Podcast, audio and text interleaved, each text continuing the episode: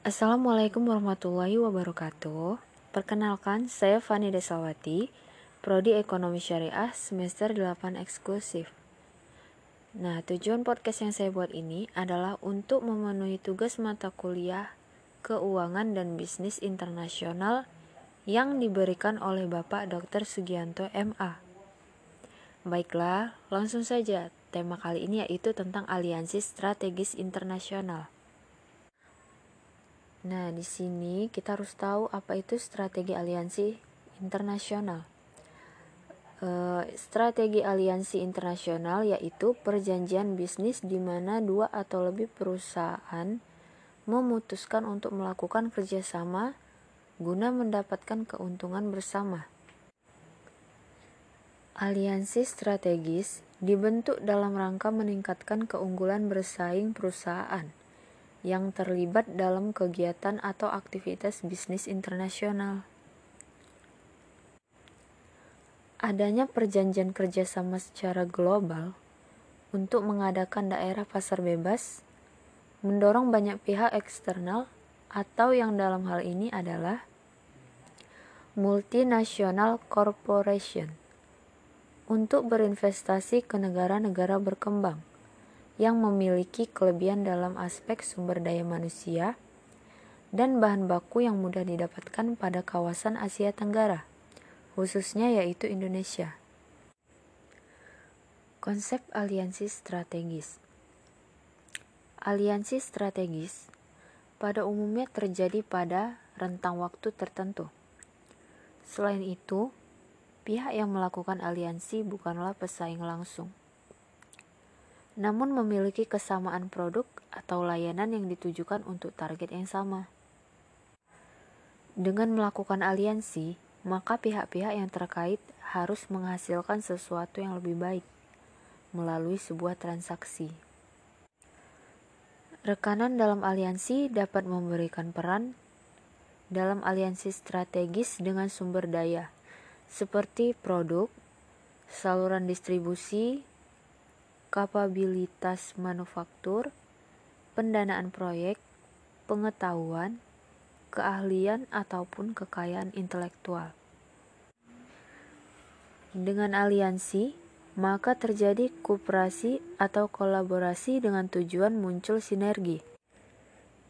Proses pembentukan aliansi strategis adalah melalui tahapan yang pertama, pengembangan strategi.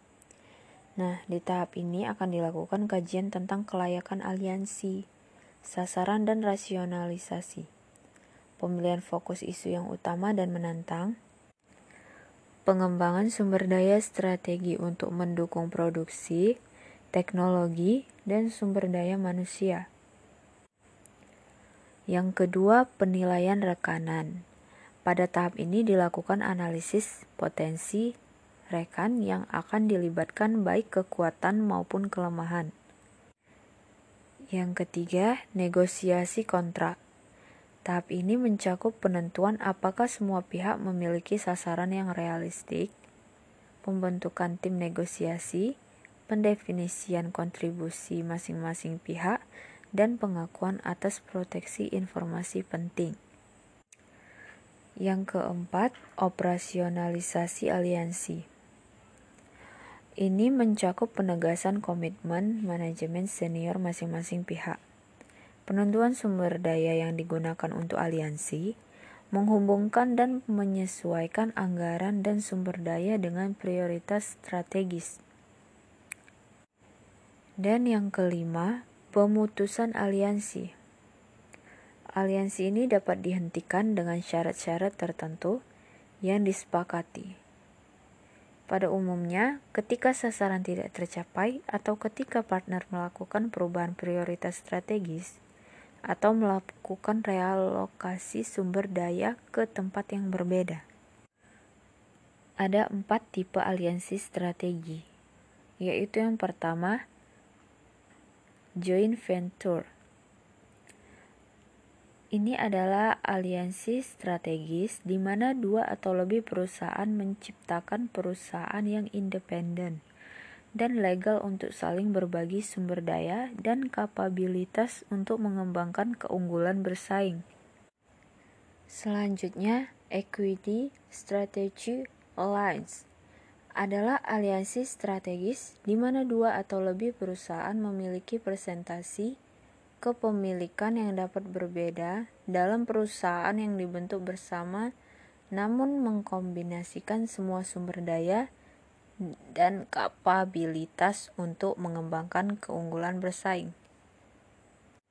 Selanjutnya, non-quity Strategic Alliance adalah aliansi strategis di mana dua atau lebih perusahaan memiliki hubungan kontraktual untuk menggunakan sebagian sumber daya dan kapabilitas unik untuk mengembangkan keunggulan bersaing.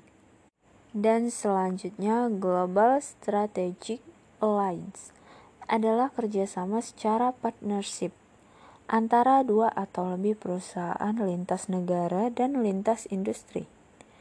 Terkadang, aliansi ini dibentuk antara korporasi atau atau beberapa korporasi dengan pemerintah asing. Eh, nah, baiklah, itu saja yang dapat saya sampaikan di materi kali ini. Semoga bermanfaat untuk kalian para pendengar. Mohon maaf sekali jika ada kesalahan karena saya masih dalam tahap pembelajaran. Wassalamualaikum warahmatullahi wabarakatuh.